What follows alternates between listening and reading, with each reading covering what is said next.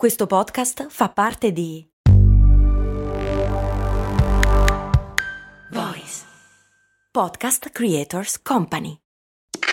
Questo ascolto è supportato da New Balance. Ciao, sono io, Max Corona, e sono davvero onorato di tenervi compagnia con le mie storie nella vostra vita. Spesso quando ci incontriamo mi dite che ascoltate storie di brand mentre correte. E una cosa che mi ha sempre stupito è considerare come la corsa unisca persone completamente diverse tra loro. C'è chi si sta allenando per la prossima maratona e chi è appena riuscito a completare i suoi primi 5 km. Anche io sono un corridore, non ho mai fatto una maratona, ma nelle mie lunghe giornate passate a scrivere questo podcast arriva un certo momento della giornata in cui sento il bisogno di uscire e correre, magari anche per poco, ma ne ho bisogno per alleggerire il cervello e sciacquare via una mente sempre affollata di pensieri. Per essere un corridore non serve fare la maratona, basta solo correre e l'unico modo giusto di correre è il tuo. Vai su newbalance.it slash it slash running per scoprire di più. Avete presente quella faccina sorridente gialla che utilizziamo un po' tutti? Ecco, voi pensate che sia patrimonio dell'umanità, non è vero? E invece no. La Smile Company ogni anno fattura 500 milioni di dollari in royalties. Ma come è riuscita a brevettare lo Smile? Beh, state con noi perché è una storia davvero interessante. Bentornati su Brandy, miei cari avventurieri, io sono Max Corona e sono un grandissimo utilizzatore di emoji nelle chat, nella vita, ovunque. Addirittura c'è stato un considerevole periodo di tempo, di cui non vado di certo fiero, che accompagnavo la mia firma, Max, con un piccolo smile alla fine. Davvero imbarazzante. Come vi dicevo nell'intro, questo simbolo di gioia in realtà non è di dominio pubblico, ma è un vero e proprio marchio a tutti gli effetti i cui interessi sono tutelati dalla The Smile Company, un'azienda di ben 40 persone che lavora in uffici completamente tappezzati da faccine sorridenti. Ma come sono arrivati a questo punto? Come hanno fatto a fondare un business su una cosa così effimera?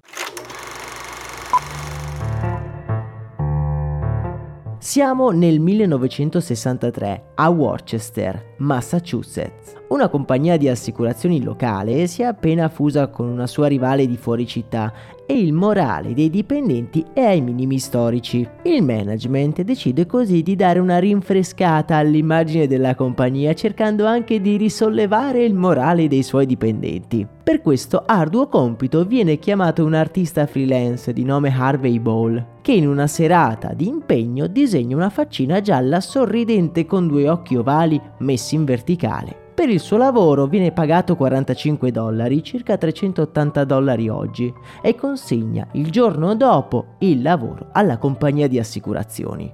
Per molti questo è il primo smile dell'era moderna e dico era moderna perché in realtà di faccine sorridenti ne troviamo piena la storia, dalle anfore fenice fino ai bassorilievi etruschi, ma quella di Harvey ha qualcosa di veramente speciale.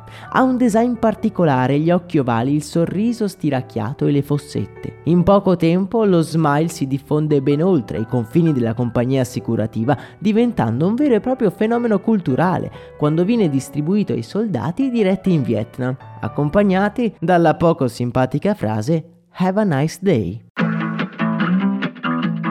Harvey continua a svolgere il suo lavoro da freelance senza curarsi del successo che sta ottenendo la sua creazione. L'idea di poter brevettare lo smile non lo sfiora minimamente. Purtroppo per lui c'è qualcuno che molto lontano da Worcester ci sta pensando molto seriamente. Siamo in Francia, a Parigi. Un giovane giornalista sta componendo il giornale locale. Si chiama Franklin Lofrani. Ha appena 19 anni e guardando il giornale odierno qualcosa lo infastidisce.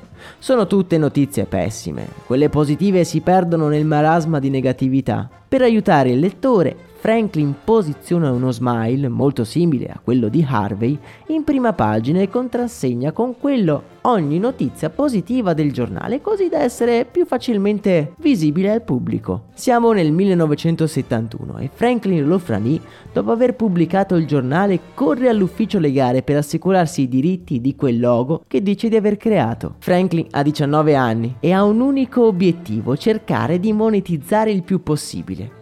La faccina gialla però in Francia non è così comune e allora decide di organizzare una campagna senza precedenti. Stampa 10 milioni di adesivi e li distribuisce gratuitamente ai gruppi hippie che in quel periodo invadono le strade della capitale francese.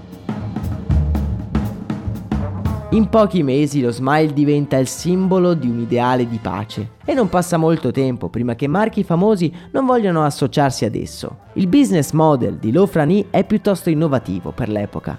Invece di farsi pagare una cifra fissa per l'utilizzo del logo, ne concede l'utilizzo garantendosi una percentuale sulla vendita, piccola o grande a seconda del marchio che la richiede. In due anni Lofrani ottiene partnership per migliaia di franchi Grandi marchi utilizzano lo smile per i propri prodotti, dalla Levis che lo stampa sui suoi jeans fino alle case di produzione di film che lo stampano sulle proprie VHS. Negli anni il significato dello smile muta, fino ad arrivare ad essere il simbolo dei rave e dell'utilizzo di ecstasy ai party. L'Ufrani non se lo fa ripetere e capitalizza anche su questo, vendendo spille e magliette a tutte le feste e tutti i rave in tutta Europa.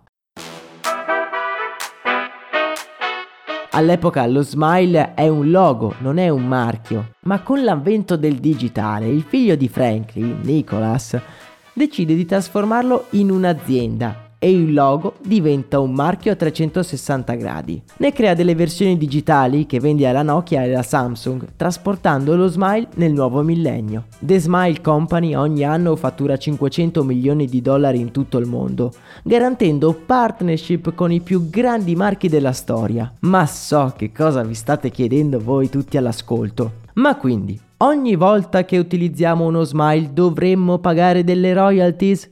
In realtà no, lo smile protetto dalla legge è solo quello realizzato nel 1971 da Lofrani, ma è talmente comune da essere diventate lo smile per eccellenza. Vi lascio nel canale Telegram l'immagine di questo smile, ma se qualcuno ha dimestichezza con la graphic novel Watchmen sa di sicuro di cosa stiamo parlando. Ma scusate amici miei, ma il vero inventore dello smile, che fine ha fatto?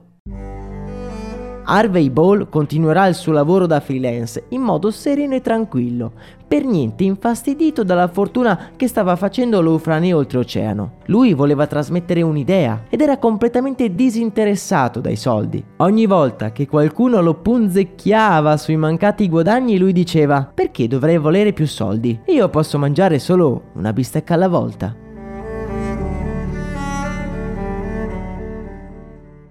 Converrete con me che questa storia dello smile è davvero curiosa. Se vi è piaciuto mi raccomando condividetela con amici e colleghi e lasciate 5 stelle extra lusso su Spotify. Lanciandovi uno smile immaginario io vi auguro una serena giornata. Un saluto da Max Corona.